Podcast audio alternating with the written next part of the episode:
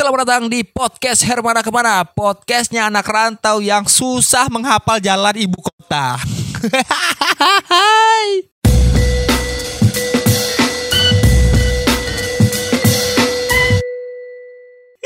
Halo, apa kabar? Semoga kita semua dalam lindungan Allah Subhanahu wa taala dan kita masih sehat walafiat. Apakah Anda sudah kecelakaan beberapa akhirnya? Apakah Anda sudah mengalami tabrakan akhir-akhir ini atau Anda pernah uh, kesal dengan orang di jalan raya untuk Anda yang lagi hidup di perantauan? atau mungkin Anda yang di kampung halaman merasa uh, sangat hebat berkendara sedangkan waktu Anda nyampe di ibu kota wah ternyata ada yang lebih brutal dari dari dari kampung halaman saya. Jadi di podcast Hermana ke mana kali ini kita bahas soal uh, lalu lintas atau jalanan atau ya traffic in the big city in the Jakarta. Ini saya masih bahas soal Jakarta aja ya. Kalau saya bahas New York, saya belum pernah ke sana. Uh, akhir tahun, insya Allah. Amin.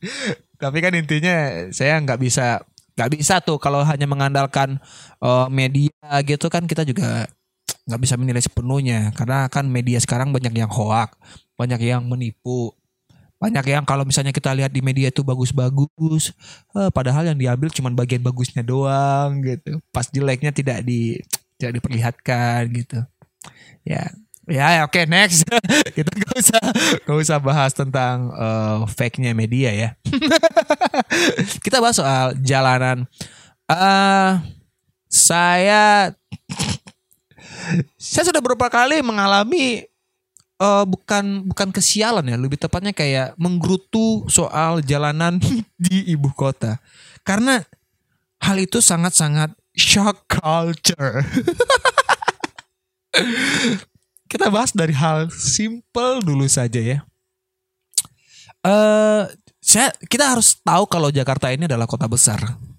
Uh, bahkan ibu kota Indonesia sudah pasti banyak sekali jalanan yang diatur yang mungkin tidak masuk dalam logika Anda sebagai anak kampung atau anak daerah yang merantau ke Jakarta yang menyamaratakan hal itu. Walaupun ada juga Anda mungkin melihat orang-orang yang melanggar lalu lintas. Tapi poin saya adalah jalanan di sini lebih brutal dari kampung halaman Anda. ah, aman. Aman. Kenapa Anda lihat kamera saya pikir mati mati ini mati kameranya. Uh, kita mulai bahas tentang belokan di Jakarta. Kalau misalnya di di kampung saya di Padang gitu, putar balik itu adalah sesuatu yang sangat gampang gitu. Maksudnya sangat putar balik. Misalnya Anda bawa motor nih, set, terus teman Anda di seberang dan Anda harus putar balik. Dan itu sangat oh iya, saya putar balik depan ya. Oke. Okay. Putar balik, cari putar balik, siap sampai paling dekat banget lah kalau di Jakarta ini Anda harus putar dulu sampai ke Bekasi. gak, gak segitunya sih, cuman putar balik itu jauh banget gitu. Ini pengalaman saya waktu dulu saya pernah dijemput sama Bang Pras. Bang Pras kan udah lama tinggal di Jakarta. Jadi saya di seberang, Bang Pras di ujung, di seberangnya lagi gitu. Kita teleponan. Di mana? Di sini Bang, Bang, eh di seberang. Oke, tunggu ya. Oke, siap. Tunggu. Saya pikir hanya satu menit, dua menit itu. Lima menit, enggak sepuluh menit atau berapa lama. Bang Pras, mana nih Bang Pras dia? Mana Bang nggak nyampe Bang Pras sudah feeling. Ah, jangan-jangan Bang Pras kecelakaan nih atau gimana? Di telepon nggak diangkat gitu. Terus baru datang gitu. Oke, ayo. Kok, kok lama Bang? Gitu. Ya putarannya kan jauh, ini Jakarta bro. Terus saya perhatiin dan benar-benar jauh gitu. Kalau kita di kampung itu kalau putar balik bahkan nggak perlu ada uh, apa rambu untuk putar balik. Bahkan trotoar itu kita panjat aja gitu kan putar balik gitu kan. Kalau di Jakarta ini nggak bisa karena batas jalannya itu kadang dikasih pagar gitu biar orang-orang nggak bisa semena-mena berbelok atau apa. Udah diatur banget gitu. Jangan bicara soal kita melanggar uh, rambu dilarang berbelok deh gitu. Karena itu di kampung saya pasti dilanggar. Mangga jauh nak sih saya kelok, nak. Kalau ada polisi, iya pak, saya nggak lihat tadi itu, agak nggak kabur mata saya nih. Kaburnya tak ke mana nggak tahu saya. Ke, ke, ya buram buram buram. itu soal belokan. Terus soal lampu merah. Bukan lampu merah. Iya lampu merah. uh, orang normal pada umumnya. Iya kan? Kita bahas bahas sederhana aja. Pengendara normal yang memiliki akal pikiran berkendara pada umumnya akan berhenti eh, saat lampu sudah mulai merah. Eh, eh, saat lampu sudah merah, bahkan saat lampu kuning menuju merah, mereka tuh udah ngerem. Di Padang tidak seperti itu sepertinya. Selagi masih merah, tidak ada orang, oh ini bisa-bisa nih, ngebut ngebut potong.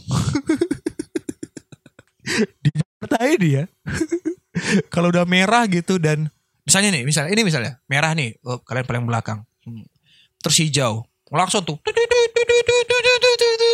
pengen duluan, pas dia berada di garis ini, garis penyeberangan jalan, tiba-tiba merah, oh dia tidak akan mau berhenti. Wah, saya sudah nunggu tadi, saya harus gas. Aduh, itulah tinggal-tinggal apa? Kiri kanan langsung hijau. Udah nggak tahu ya. Iya, soalnya di Jakarta ini ya salah benar seorang pengendara tergantung seberapa marahnya Anda. iya kan? Iya, salah benar itu nomor sekian. Yang penting kalau misalnya Anda uh, terjadi kesalahan atau cekcok, marahlah dulu. Atau buktikan kalau Anda tuh orang yang paling murka di dunia ini. Berarti Anda yang paling benar. Tidak peduli aturan-aturan seperti itu. Itu yang saya lihat. Mungkin saya banyak juga kok orang-orang di Jakarta ini yang menolong yang ini. Karena saking banyaknya orang-orang yang sopan itu, jadi yang yang melanggar itu kan semakin kelihatan. Semakin brutal dia. Banyak yang kayak gitu. Apalagi nih di jalanan gini. Oh. Jangan apa? Oh iya, berhenti. Ya ya ya ya. Banyak sekali orang-orang yang uh, show off di lampu merah itu. kalau di Padang itu kalau misalnya lampu merah orang yang nggak taat aturan, ya biasanya itu berhenti di atas lampu merah ya kan. Maksudnya di bawah lampu di zebra cross dan nginjak zebra cross. saya, saya pernah di Jakarta itu lampu merah ada batas zebra cross. Harusnya saya kan berhenti di di belakang garis zebra cross gitu. Tapi banyak orang yang maju masuk masuk ke depan sampai ke bibir batas penyeberangan orang jalan apa jalur lintas sebelahnya gitu. Dan ini mau saya bilang tapi aman gak ya? Bilang aja ya. Yang nyuruh itu polisi. Paham gak sih? Hah? Paham gak sih kayak maju maju maju maju maju maju maju maju maju maju maju maju maju maju maju maju maju gitu maju sampai kita udah batas aman yang dipersilahkan pak polisi itu mungkin pak polisi itu sudah memakai prosedur yang yang benar gitu. Dalam kondisi macet seperti ini untuk meminimalisir macet lebih baik dimajuin aja sampai segini. Ya karena aman juga gitu kan. Itu itu itu itu, itu iya maksudnya. Bukan pembelaan maksud tapi emang. Makanya saya mikir-mikir dulu ini boleh kayak disebut? Karena saya melihat hal itu. Satu sisi pak polisi itu sangat membantu. Benar dong.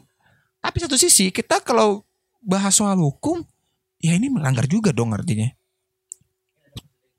oh ya mungkin ada prosedur yang tidak saya ketahui gitu sama halnya ketika ini nih Ketika kita melanggar rambu dilarang berbelok, saat terus dikejar polisi dari belakang yang juga melanggar rambu tersebut. Iya kan?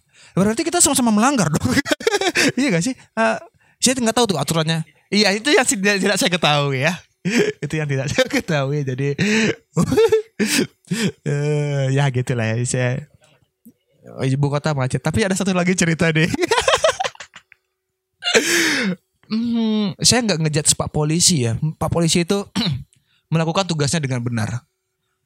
Terkadang kita kalau bawa motor itu uh, bisa sampai kita di tahap tidak sadar telah menginjak trotoar. Eh, telah menginjak uh, zebra cross. Karena nggak sadar kan kalau kita berhenti di depan nih, kita nggak sadar sudah menginjak batas zebra cross gitu. Ada beberapa polisi yang langsung, eh kamu melanggar lalu lintas, ini dilarang dipijak sini kita di dibawa ke pos gitu. Padahal ya ada hal sederhana seperti kayak eh kamu menginjak zebra cross mundur dikit. Nah, mantap. Dah.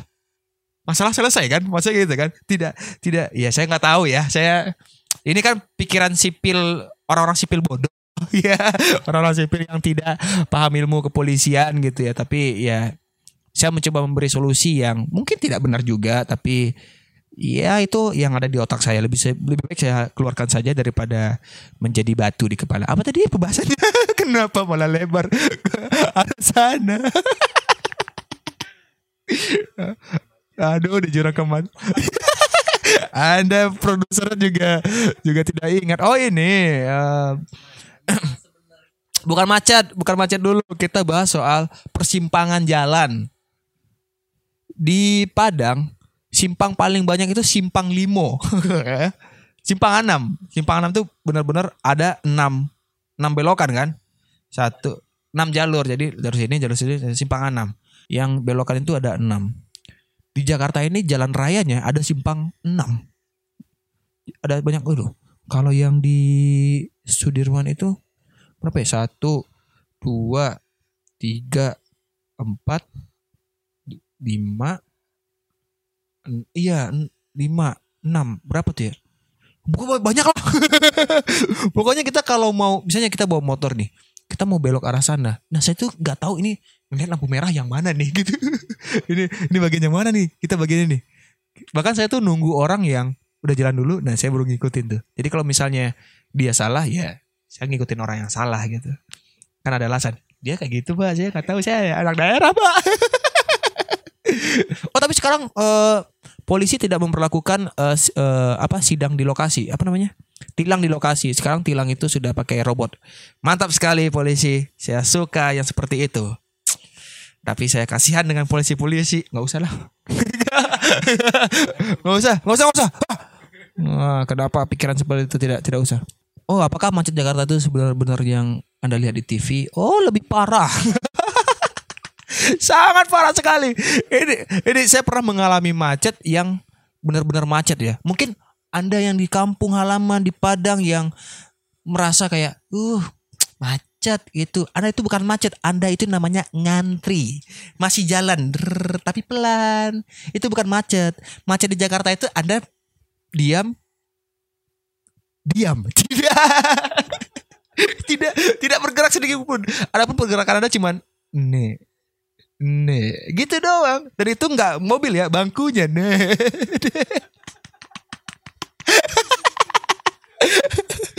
Bener-bener macet.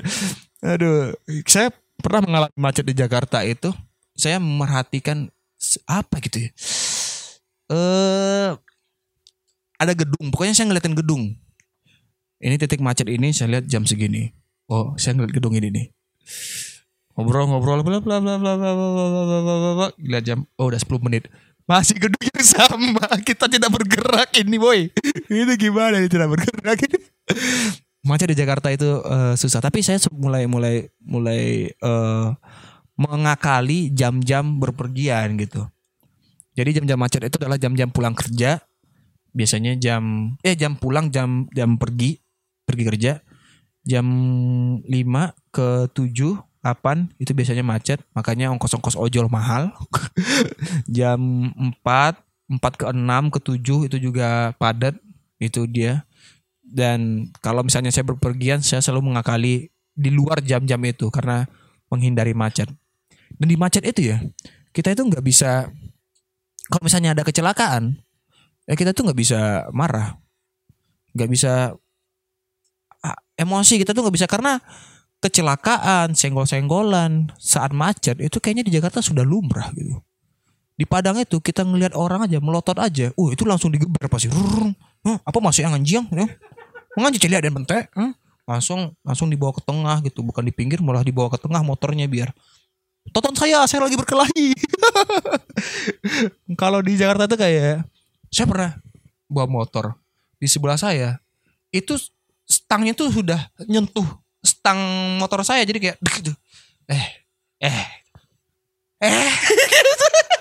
Eh.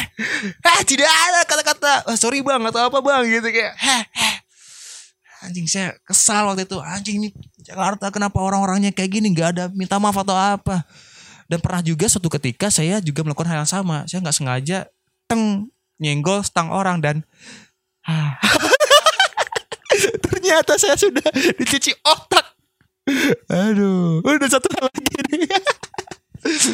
Eh, kalau di kampung halaman di Padang, inisiatif saya untuk menolong orang yang kecelakaan di jalan itu sangat tinggi.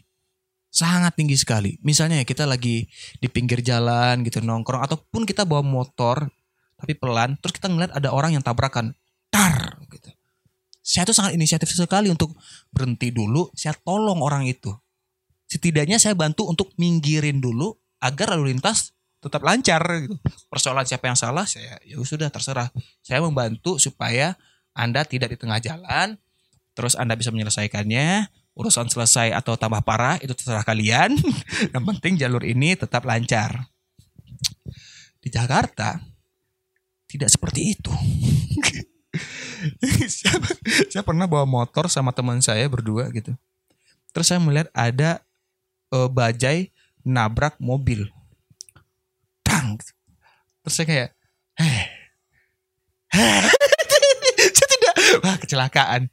Ah gak usah saya tidak, tidak tidak ada inisiatif untuk menolong itu. Tidak ada di Jakarta ini. Sudah mati sumpah sudah sudah mati. Kok bisa ya? Hah? Ya, kok bisa? Maksudnya kayak mungkin karena macet atau mungkin karena di Jakarta ini serba terburu-buru atau apa ya? Saya ngeliat kecelakaan itu kayak ah kecelakaan gitu. Ya gitu. Iya iya iya iya iya benar benar kalau bawa motor terus ada kecelakaan tar ya gitu. Padahal kan harusnya kita menolong ya sebagai sesama manusia. Tapi ada sesuatu yang menyimpan di otak saya ini kayak saya tuh lebih banyak tidak tidak mau terlibat atau apa sih ibaratnya tidak tidak hmm, atau ah iya atau takut ikut serta. Kok ikut serta sih takut untuk uh, ya intinya itu gitulah ya. Ya intinya gitulah. Itu yang yang saya alami di Jakarta ini. Soal lalu lintas gitu. Ya maksudnya intinya pembahasan ini adalah jalanan itu rimba memang rimba dan tidak bisa ditebak. Jalanan itu rimba sekali dan uh, jika anda merasa di kampung halaman anda sudah berkendara dengan baik di Jakarta belum tentu. Karena tidak ada yang baik dan salah di Jakarta. Semua bergantung momennya. iya kan? Uh, nabrak, Anda nabrak itu berarti Anda yang salah. Anda ditabrak di sini, Anda juga salah. Tergantung momennya. Aduh, dan tidak selamanya uh, apa pengendara motor itu selalu menang di Jakarta. Tidak selalu seperti itu. Kalau di kampung kan gitu kendaraannya yang lebih kecil itu yang bakal dielu-elukan, bakal di wah, oh, dia kan pengendara motor pengendara kecil kenapa ditabrak? Kamu harus tanggung jawab ini enggak enggak. Saya juga banyak ngelihat orang-orang yang tabrakan di jalan itu berakhir dengan damai. Ada juga berakhir dengan berkelahi. satu hal ya, satu hal yang saya pikirkan dengan orang-orang yang kalau tabrakan. Ketika mobil belakang nabrak mobil depan, orang di mobil depan ini keluar dan selalu mengeluarkan gestur nampar kap mobil. Dah, gitu. Woi, keluar. Padahal menurut saya itu hanya membuat tangan Anda menjadi sakit. tidak perlu, tidak perlu kan? Apakah dengan gitu Anda terlihat garang? Menurut saya tidak. Kalau Anda pengen terlihat garang gitu, Anda buka baju, Anda keluar anjing gitu. Keluar ah gitu. Tidak usah menyakiti diri Anda dengan tampar-tampar itu ya itulah itulah kisah tentang jalanan. Oh, kembali ya saya menduduki kain sarung saya sendiri. Jika anda ingin sholat dengan lebih kusyuk maka berkusyuklah tapi iya kan? Berkusyuklah tapi ya mungkin anda ingin menikmati sholat menggunakan kain sarung saya dengan motif uh, ring entel dengan maksud menjalin silaturahmi dan kekerabatan. Begitulah maksud dari makna kain sarung ini ya. Dan di akhir tahun saya mengingatkan lagi saya bakal bikin tour kundang. Ya pembahasannya seputar tentang kehidupan anak rantau yang tinggal di ibu kota dan banyak hal lain lah sebenarnya. Tapi nggak cuman masalah perantauan ini doang. Dan itu kayaknya pembahasan lebih deep inside. Wow. Nah itu aja deh. Terima kasih sudah menonton. Jangan lupa di share mungkin untuk hiburan semata atau ya sekedar informasi uh, jalanan ibu kota seperti apa. Acara ini disponsori oleh tidak ada. Saya Ronald pamit, drop the mic.